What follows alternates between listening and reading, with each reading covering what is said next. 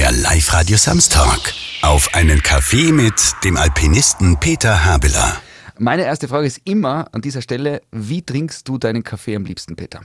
Ohne Milch und ohne Zucker, nicht zu stark und auch nicht zu schnell. Also alles gemütlich. Ja, nicht immer. Nicht, nicht allgemein, aber hier und da gemütlich und hier und da natürlich ein bisschen scharf. Ich glaube, das Wechselspiel Speed und Langsamkeit passt ganz gut. Das passt auch zu mir. Peter, du bist ein legendärer Alpinist, ein Kletterer, ein Bergsteiger.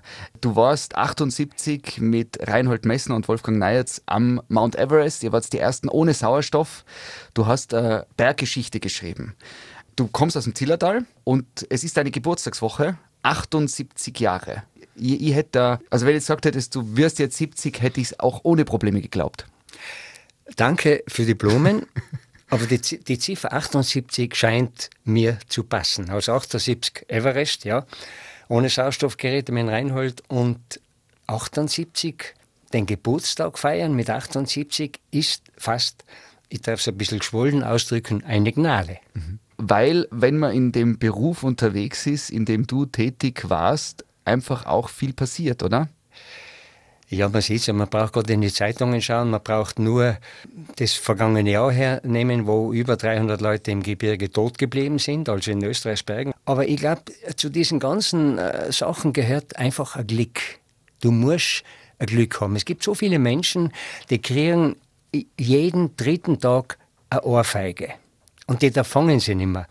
Und Gott sei Dank äh, habe ich, wenn ich jetzt zurückschaue, immer tolle Menschen kennenlernen dürfen. Ich habe Freunde gehabt. Ich habe äh, natürlich, wenn ich da von der Mutter anfange, dann kommt mir der Tränkerlois in den Sinn, der ja immer auch von seiner Mutter gesprochen hat. Bin ohne Vater aufgewachsen, bin mit sechs, sechs Jahren gewesen, wie der Papa gestorben ist. Aber ich habe Glück gehabt. Und Glück, äh, Glück, wie soll ich sagen, das kann man sich nicht erkämpfen. Das muss auf dich zukommen. Oft äh, spricht man so vom Begriff des Karmas, sozusagen, wie man ins Leben reingeht, wie man durchs Leben geht, so kommt es vielleicht irgendwie zurück. Ich habe jetzt gerade so die Vorstellung, du bist auf ich meine, das war ja nicht nur der Mount Everest, du hast ja mehrere Achttausender bestiegen. Du bist ja sicher unzählige Male in Situationen gewesen, wo du gedacht hast, bah, uh. Nein, nein, Sebastian, unzählige Male sicher nicht, Oder, aber, aber einige Male. Einige Male. Nicht? Der Moment, wo ich, wenn ich das jetzt auch wieder sagen darf, wo ich dem Tod am nächsten gewesen bin, ist nicht der Everest gewesen. Es war nicht am Kanchenjunga, es war nicht am Nanga Parbat, sondern es war im Wilden Kaiser, wo ich über eine, über diese sogenannte Bullroute, also Mauk-Westwand, 50 Meter runtergeflogen bin, ins Seil geflogen bin. Und wenn ich jetzt hier und da bin ich ja da unten in der St. Johanna Gegend oder in Elmar oder wo immer auch oder im Kaiser selber. Und wenn ich da vorbeifahre mit dem Auto, dann bleibe ich immer stehen auf dem Parkplatz und schaue hinüber und schaue an diese Stelle, wo ich damals, es war eine äh, italienische Bergsteigerin mit dabei, die Tiziana Weiß, leider lebt sie auch nicht mehr, wo ich durch eine Unachtsamkeit, durch, eine, durch einen Blödsinn einfach ins Seil geflogen bin und wo ich mich aber selber retten konnte. Und in dem Zusammenhang muss ich auch sagen, meistens passiert im Gebirge etwas durch Unachtsamkeit und durch einen Blödsinn. Ja, also das sind nicht oft äh, äh, schwere Stellen, weil da bist du konzentriert, da passest du auf, du bist gesichert, der Partner passt auf, sondern es, sind, es ist beim Abstieg, es ist beim Abseilen, es ist in Momenten, wo du glaubst, es ist schon vorbei und dann schlägt das Schicksal zu, sozusagen. Ja. Also das war schlimm. Und natürlich waren hier und da die Biwaknächte im Himalaya auch nicht fein, nicht warm. Aber ich denke eigentlich gerne zurück und ich denke vor allem natürlich an diese tollen Partner, die ich hatte, an einen Marcel Rüde, an einen Dacher Michel. Marcel war mit mir am Joe Yu, der Dacher war mit mir am Nanga Parbat. Äh, natürlich der Reinhold äh, müssen wir da an erster Stelle nennen, der ja einer, äh, vielleicht der beste Partner gewesen ist, den ich jemals gehabt habe. Aber noch einmal zurückzukommen zum Glück. Also das Glück ist wirklich, so wie das so schön heißt, ein Vogel. Und entweder fliegt es dazu oder es fliegt er nicht zu. Aber hast du eine Idee, wie man es dazu bringen kann, dass es eher herfliegt wie weg?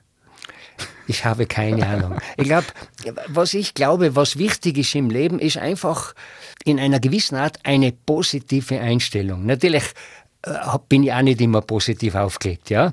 Aber ich glaube, ganz wichtig ist, wenn du dich, wenn du die Chance hast, dass du dich im Leben mit positiv denkenden Leuten umgibst. Dann kann dir nichts passieren.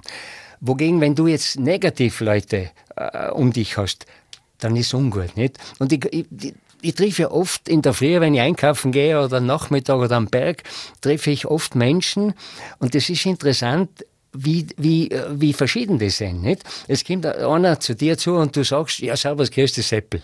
Nicht? Und dann sagt der Seppel, Herrgott, Peter, heute schaust nicht gut aus. Nicht? Oder was hast du da für, für komische Schuhe? Oder, oder was immer auch, weißt?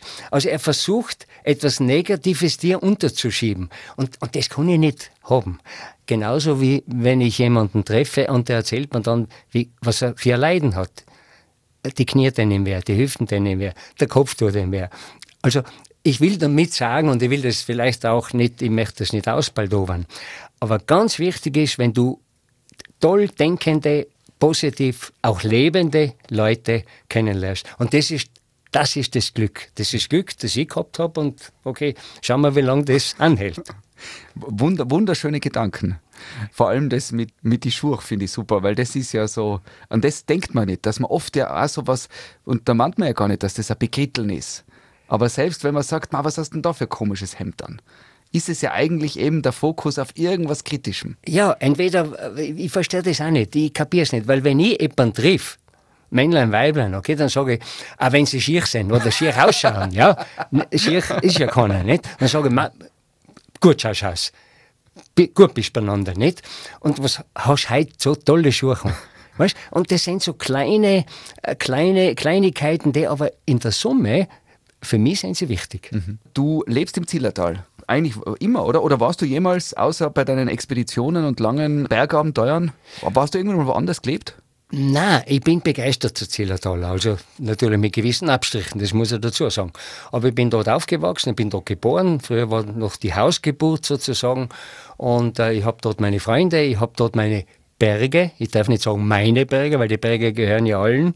Ja, aber ich bin natürlich auch äh, wissend, dass es äh, äh auch andere schöne Plätze gibt, ausgebrochen. Und wenn man die Chance hat, das zu tun, dann muss ich auch das den jungen Leuten sagen, jetzt das, macht's das, aussehen. Aber kommt vielleicht wieder zurück. Mhm. Und recht interessant ist das, wenn man oft Menschen, ich bin ja sehr viel in Nepal gewesen, ja, abgesehen von den Expeditionen, habe ich sehr viele Trekking-Touren gemacht, wie der Wolf Neitz übrigens auch. Und da habe ich oft das Wort gehört, ich habe oft 20, 25 Leute gehabt, okay? Äh, aus Deutschland, aus Österreich, wo auch immer dann haben diese oder einige dieser Menschen gesagt, ja, Nepal, das ist das wie Shangri-La. Ja, also Shangri-La ist ja der Platz, wo Milch und Honig fließen. Also wo alles schön ist, wo alles gut ist und wo alles funktioniert. Und dann sage ich ihnen, entschuldige bitte, jetzt sind wir da jetzt im Everest Base Camp, das ist nicht Shangri-La. Shangri-La ist die Heimat. Shangri-La ist die Heimat. Ist das der Platz, wo du zu Hause bist, wo du aufwachst, wo du lebst, wo deine Umgebung dir bekannt ist natürlich auch. Und, und dann überlegen sie, ja Peter, eigentlich, ja, ganz falsch ist nicht. Mhm. Aber das ist noch als kleines Beispiel vom Shangri-La. Du, du warst mit den unterschiedlichsten Weltbergsteigerinnen und Bergsteigern unterwegs damit man sich ein bisschen vorstellen kann, was in den letzten 78 Jahren eines Peter Habelers passiert ist, hast du irgendeine eine Geschichte, wo man aus der Kategorie, das klappt mir ja gar nicht. Oder, oder dass man sich, was man vielleicht auf sich gar nicht oft vorstellen kann, was das heißt, Bergsteiger zu sein. Ja, Bergsteiger zu sein heißt, dass man in meinem Fall sehr jung die Chance hat, äh, jemanden zu finden, der die formt. Ich habe eh schon erwähnt, ich bin, äh, bin äh, sehr früh ohne Vater da gestanden, aber das war für mich kein Thema. Ich, ich habe ihn ja nicht so gut gekannt. Und dann haben die ich habe die Geschichte oft erzählt, aber ich wiederhole sie noch einmal. Dann haben mich Bergführer, die beim, beim, beim Haus Waldheim im Ohrhafen vorbeigegangen sind, mit dem Pickel und mit dem Saal, die sind am Weg zum Postauto gewesen und mit dieser großen Plätschen da mit dem Bergführerabzeichen, die haben mich dann übernommen, ich war sieben, acht Jahre und haben, und ich ich habe die Leidenschaft fürs Gebirge gehabt. Und du brauchst, du brauchst Leidenschaft und du brauchst Freude. Und das zieht sich dann, oder bei mir hat sich das dann die ganzen weiteren Jahre durchgezogen. Freude, Leidenschaft, meinetwegen ein bisschen Können, Wissen, Ja? Und, und ich habe und ich habe eh schon erwähnt, ich habe dieses Glück erwähnt, das man hat oder nicht hat. Meine Bergführer, die mich geprägt haben, der Volker Toni und der Geisler Otto und der Aitchen Hermann, das ist ja wie sie alle geheißen haben, die sind alle schon tot. Aber die haben in mir das geweckt, was mein Leben war und auch noch später werden sollte. Ein Bergsteigerleben. Ja? Man braucht das jetzt nicht überkandideln, aber du musst an dem, was du tust, Freude haben. Und natürlich, äh, wenn wir vom Bergsteigen reden, dann reden wir gleichzeitig von der Natur. Und Gott sei Dank haben wir noch Naturbereiche. Gott sei Dank haben wir noch äh, irgendwo den Nationalpark Hohe Tauern. Gott sei Dank haben wir noch den Hochgebirgsnaturpark Zillertal oder wo immer auch, wo einfach alles so belassen wird, wie es die Natur geschaffen hat. Nicht? Natürlich sind dort die Berghütten. Auch, auch klar. Passt ja. Aber mir taugt es.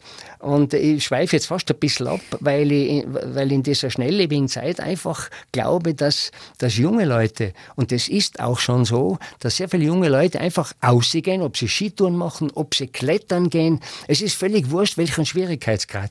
Ob sie wandern gehen, hochalpin wandern. Und wieder zurück zum jungen Peter Haveler. Und die haben mich gefragt. Und dann ist natürlich, geht's ja weiter. Und dann sind Leute gekommen wie der Blasche Sepp, lebt nicht mehr. Dann sind Leute gekommen wie der Reinhold Messner. Gott sei Dank lebt der Reinhold noch, es geht ihm gut. Er hat eine super Sache mit diesen Museen aufgebaut, ja. Und und das meine ich mit, mit dem Glück, das hat mit Tüchtigkeit gar nichts zu tun, sondern wie du weitergereicht wirst und von jedem dieser Leute etwas lernst. Und Gott sei Dank, Gott sei Dank muss ich sagen, habe ich, war ich, ich war ein Schwamm. Und ich bin heute noch ein bisschen ein Schwamm, natürlich ein bisschen ausgetrocknet. ja. Aber ich sauge noch Sachen auf, äh, die, die mir gefallen, die mir taugen. Und, und, und wie gesagt, jetzt hoffen wir, dass das noch eine Zeit weitergeht, weil ja, es ist noch nicht nun, das muss ich dazu sagen. Aber das habe ich schon skizziert. Der Humor, die Leidenschaft, die Gaude und die guten Partner. Mhm, mh. Vom Reinhold Messner weiß man, dass ihm ein paar Zechen abgefroren sind, glaube ich, mich zu erinnern. Ja, stimmt. Nicht? Ja gut, das, man hat die Zehen abgeschrägt sozusagen. Ich wollte fragen, ob bei dir noch alle Zechen dran sind. Oder ja, alles, Gott sei Dank. Alle, ich habe hier und lasse hier und da aus, aber die Zeichen sind okay. Und, und die Hände äh, sind auch okay. Also die Finger, ich habe eh schon erwähnt, dass ich viel klettern tue. Und äh, nein, nein, soweit passt alles. Äh, Gott sei Dank. Mein, mein jüngerer Bruder, dem habe ich erzählt, dass ich heute äh, Peter Habeler auf einem Café treffen darf. Und äh, der ist ein wilder Kraxler und äh, Kletterer und in die Berge unterwegs. Der war auch irgendwo die letzten Wochen, irgendwo, wo du auch warst. Also da hat es irgendwo was gegeben. Und der hat nur gesagt, Peter Habeler, eine Legende. Ja. Wie, wie geht's dir damit, wenn du das Wort Legende hörst? Wenn man vor, äh, vor der Legende das Wort Living stellt, also Lebende, dann passt es mir gut. Mhm. Weil meistens sind die Legenden äh, leider Gottes nicht mehr unter uns. Mhm. Na, aber äh, Legende ist gut, aber Alpinist gefällt mir eigentlich besser. ja? Wie dem auch sei, äh, das Glück muss, und Glück, den wir heute schon ein bisschen strapazieren, mhm. das Glück muss einem Bate stehen, wie es so schön heißt. Mhm. Jetzt habe ich das Bild der Mount Everest und du warst, warst du, wie oft warst du oben? Na, einmal. Nur einmal. einmal. Ja, das geht. Ja. Einmal, ist, einmal ist. Einmal ist genug. Ja, das stimmt nicht. Einmal ist kein Mal. Das ist falsch, diese, diese, diese Redewendung. Einmal. Aber jetzt warst du, und das ist ja schon irgendwie so ein, äh, ein Bild am höchsten Punkt der Erde. Und wenn man die Fotos kennt oder auch mittlerweile schon Videos, da ist man von oben und schaut runter, oder? Das ist ja schon irgendwie ein Gefühl, das so wahrscheinlich. Äh, ja, oder, oder wird es überschätzt? Das wird überschätzt. Das wird also meine Gefühle am Mount Everest waren eher ängstlich. Wie komme ich da wieder über diesen helleren Step hinunter? Hoffentlich, und das war auch sehr nebulos, hoffentlich passiert nichts mit dem Gehirn. Weil das war ja äh, von sehr vielen Menschen und von sehr vielen Medizinern als nicht machbar erklärt worden.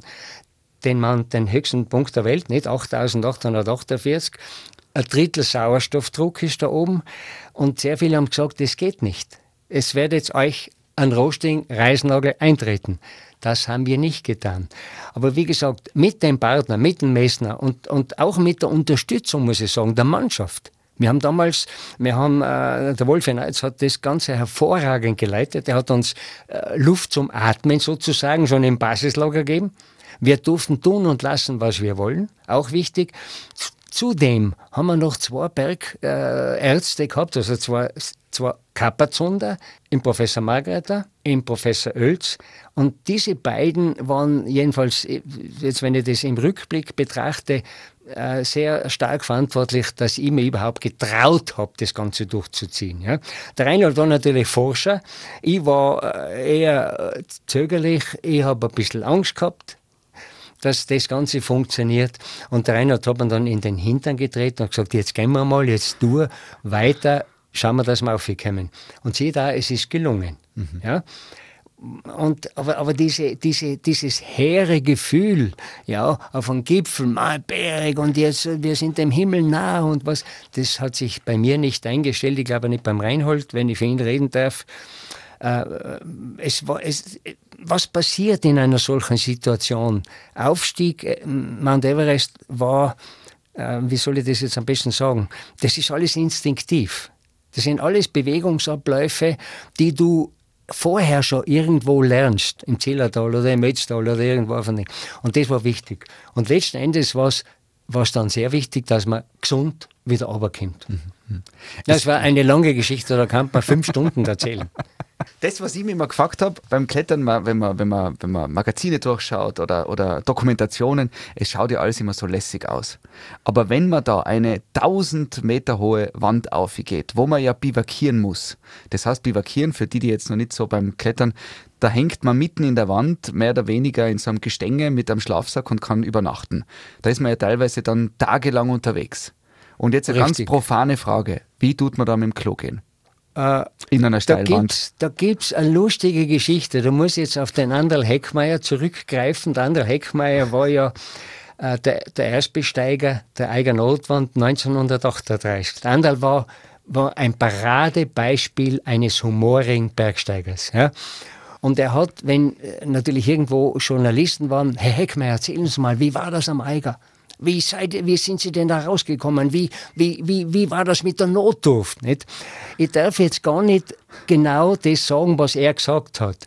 Aber sinngemäß hat er dann gesagt, wir haben einfach über die Wand hinunter gemacht. Ja, weil das sonst darf man es nicht sagen. Und dann haben sie natürlich Ruhe gegeben.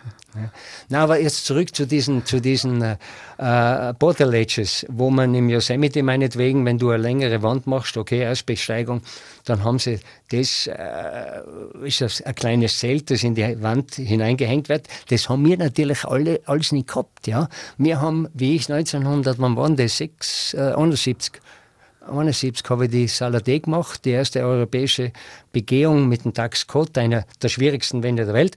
Und damals haben wir bivakieren müssen, wie es damals der Brauch war.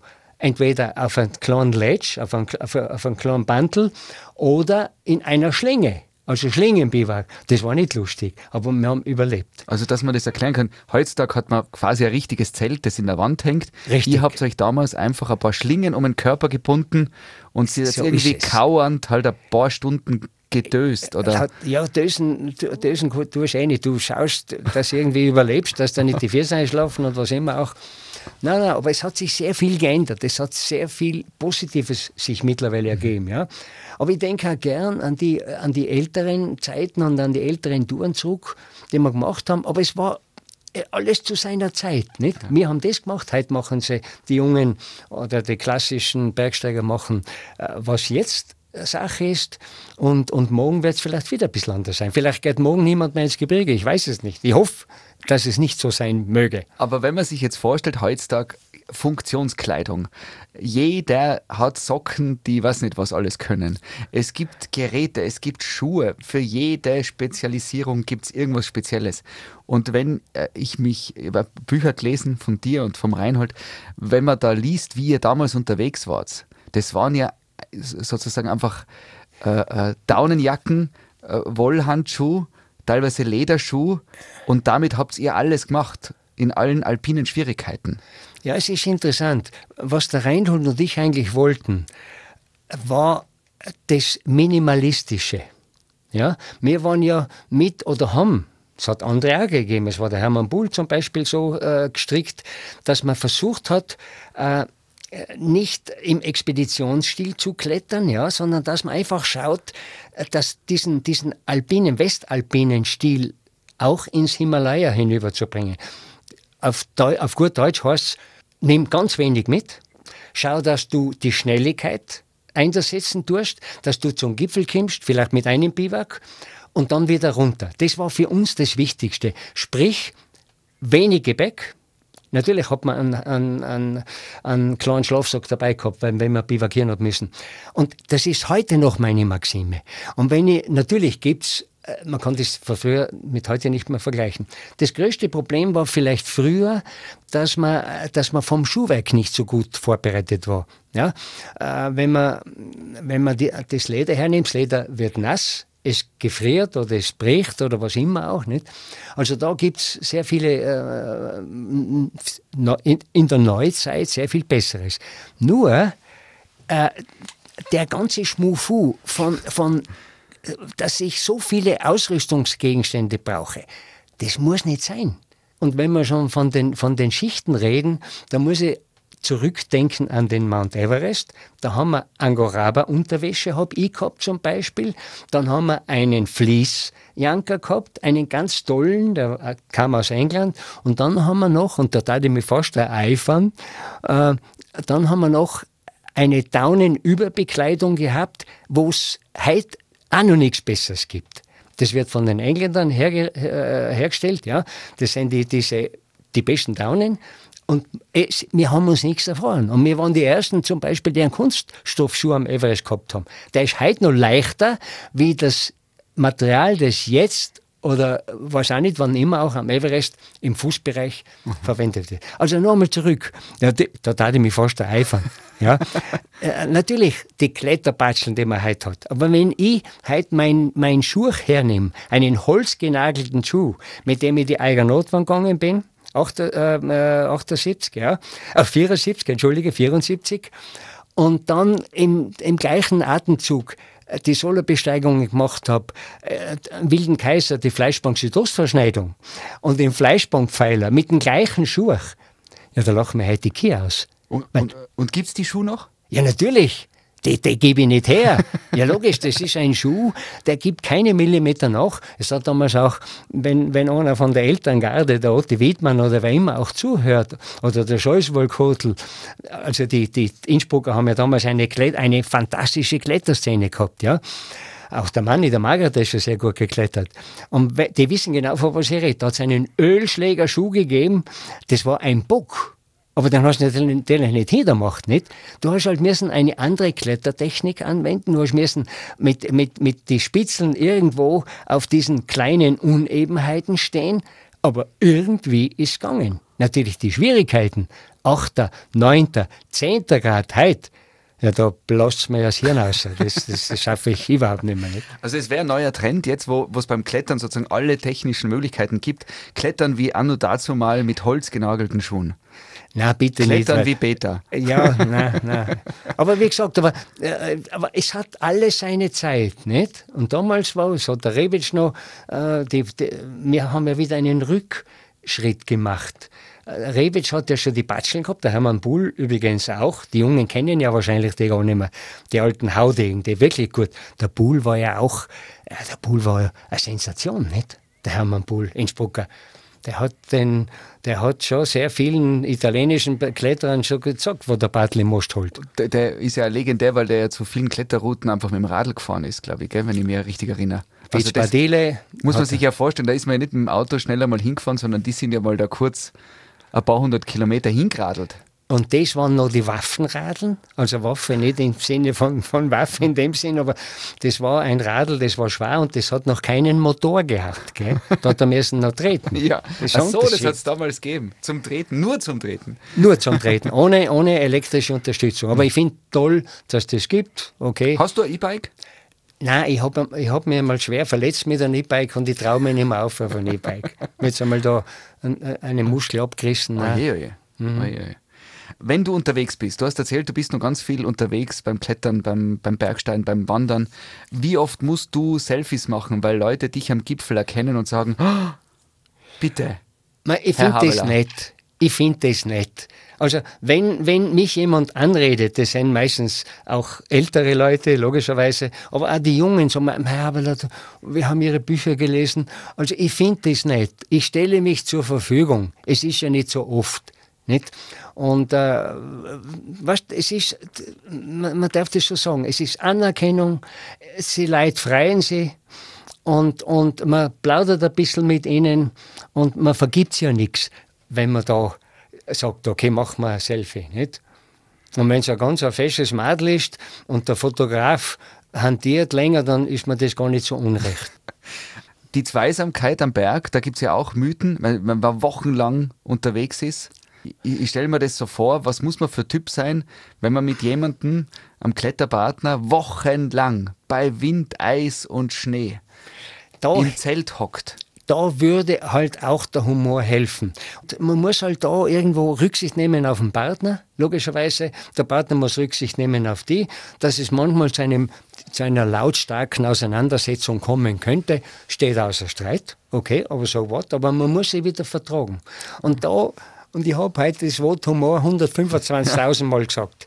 Und wenn einer in einer misslichen Situation äh, äh, einen Witz erzählt, einen guten, einen netten, dann entspannt sich die Lage und das ist, äh, das wäre meine, meine, mein, mein, meine Art und Weise, wie ich eine, eine schlimme Situation entspannen würde. Ich gehe jetzt davon aus, du hast in den letzten Jahrzehnten gelernt, auch Konflikte zu lösen. Weil wenn man wochenlang auf 5, 6, 7.000 Metern Höhe mit seinem Bergpartner in einem Zelt hockt, es schneit, es ist kalt, es ist, man hat Hunger, man ist am Rande des Nervenzusammenbruchs.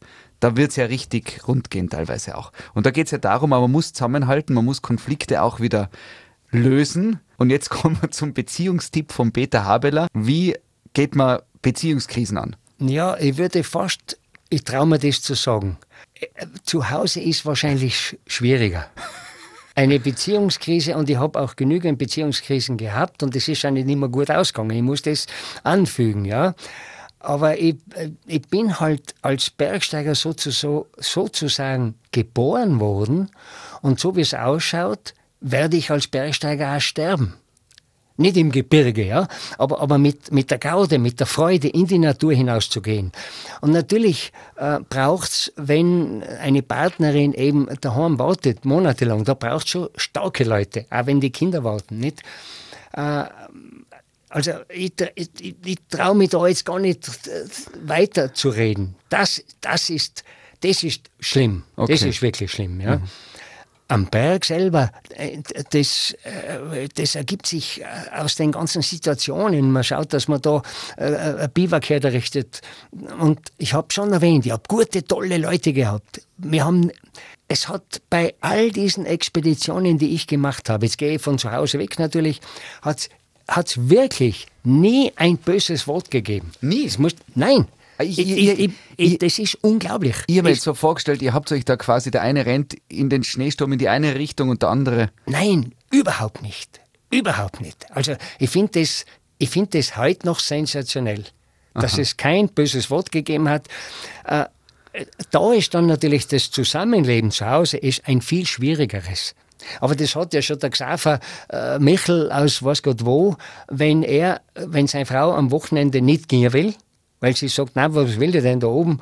Und er sagt, nein, ich möchte, ich gehe jetzt nicht. Und er macht jetzt äh, diese Bergtour, wo immer auch, und dann kommt er heim. Also der hat ja auch schon ein Problem. Und natürlich der Expeditionsbergsteiger hat mhm. ein noch größeres Problem. Man versucht es schon zu kaschieren, aber wie ich schon gesagt habe, es kann auch manchmal in die Hose gehen. Mhm. 78, große erste Besteigung ohne Sauerstoff mit Reinhold Messner vom Mount Everest.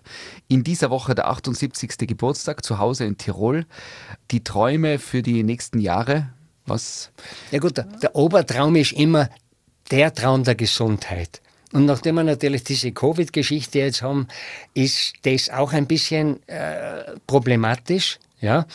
Obwohl ich, glaube ich, nicht mehr zur Risikogruppe gehöre, weil die hört ja bei 75 auf oder was, frag mich nicht. Nein, aber Spaß beiseite. Äh, das ist schon etwas, was man Gedanken macht, weltweit. Also dieses Covid, das können wir wirklich gar nicht auslassen. Das kann man an Brutalität nicht über, über, übertreffen. Ja? Aber äh, gesund weiterleben, viel Bewegung, obwohl ich dazu sagen muss, spazieren gehen tue ich überhaupt nicht gern, das mag ich nicht. Ich tue lieber ein bisschen schnell aufgehen und schauen, dass ich das, Jahr das, was ich dann noch vorstellen kann, was ist zum Beispiel sowas, was du dir zum Beispiel vornehmen könntest? Ja, ich möchte vor allem noch äh, ein paar schwierige Sachen machen. Ich denke da in diesem Zusammenhang an meine Vorträge in Amerika. Ich habe nach dem Everest, das muss ich noch kurz unterbringen, ich habe nach dem Everest habe ich sehr viel, äh, sehr viele Vorträge für IBM in Amerika gemacht. Und ich kann mich noch gut erinnern, wie damals war der John Akers war der Chef von IBM. IBM war damals eine Weltfirma. Ja, heute sind sie auch nicht klein, aber nicht mehr so äh, bedeutend. Und wie der eine Speech gemacht hat am Podium oben, also praktisch vor tausend Zuschauern, also IBMer natürlich, ist er auf und ab gegangen und dann hat er das erzählt, vom, äh, dass der Mensch mit, mit 40 schon verkrustet. Es bildet sich eine Kruste. Bei Männlein und bei Weiblein, ja. Und die, die muss er brechen. Er muss diese Kruste brechen. Und wenn er sie nicht bricht, dann gibt's mit 50 oder mit 55 kommt die zweite Kruste. Und dann, da bewegt er sich schon immer so leicht. Wenn er sie wieder nicht bewegt, dann kommt mit 70 die dritte Kruste und dann ist er blockiert. Dann da tut er gar nichts mehr. Und er hat dann eben gesagt, es muss irgendetwas passieren, ja, mit dem, im 50. Lebensjahr, wo du die Kruste brichst. Ich kann mich noch gut erinnern, weil ich gesagt you have to break the crust. You have to break the crust. Dann baut sich die nächste Kruste und das will ich damit sagen. Die Eigerbesteigung mit dem David hat mich wieder frei gemacht möchte jetzt nicht übertreiben, aber hat mich wieder freigemacht und hat mir gezeigt, was alles möglich ist noch. Ein anderer sagt, du bist ja deppert, gehst mit 75 in der Eiger, da könnte der Stand schlagen. Ja, so was. Wenn es so sein, wenn es so wäre, müsste man es auch äh, nehmen. Und ich möchte, und das war mein, das ist mein, mein, das ist ganz wichtig für mich, die Krusten brechen. Mhm. Und jetzt äh, mit 78 kann ich auch schon wieder, ich fühle mich schon wieder ein bisschen, da habe ich schon wieder eine Schicht, die krustig ist und die möchte brechen. Und das bedeutet, dass ich mit 79 oder mit 80, also mit, mit 80 will ich sicher noch irgendetwas machen, äh, was mir einfach taugt. Was man und eine Herausforderung auch, oder? Also es muss irgendwas du sein. Du sagst richtig, du nennst das Wort, du brauchst Herausforderungen. Mhm. Und nicht nachgehen, du brauchst Herausforderungen. Das ist mein, mein Lebensmotto auch. Mhm. Peter, vielen Dank. Große Ehre, in der Geburtstagswoche dich bei uns zu haben. Bergheil für die weiteren Abenteuer und danke für diesen ja, tollen Einblick in dein Leben und äh, das, was du so denkst. Ich möchte mich ganz herzlich bedanken und ich möchte einfach nochmal in den Raum stellen, aus in die Natur sich bewegen, einfach etwas machen, was äh, der Bewegungssumme ist, ist wichtig. Und jetzt geht es eh wieder, wie sagen Sie, es geht steil bergauf und in diesem Sinne alles, alles Gute. Danke. Danke, Peter, für den gemeinsamen Kaffee. Das war Auf einen Kaffee mit dem Alpinisten Peter Habeler. Der Live-Radio Samstag mit Sebastian Possart. Weitere Podcast-Folgen hier auf www.liveradio.tirol.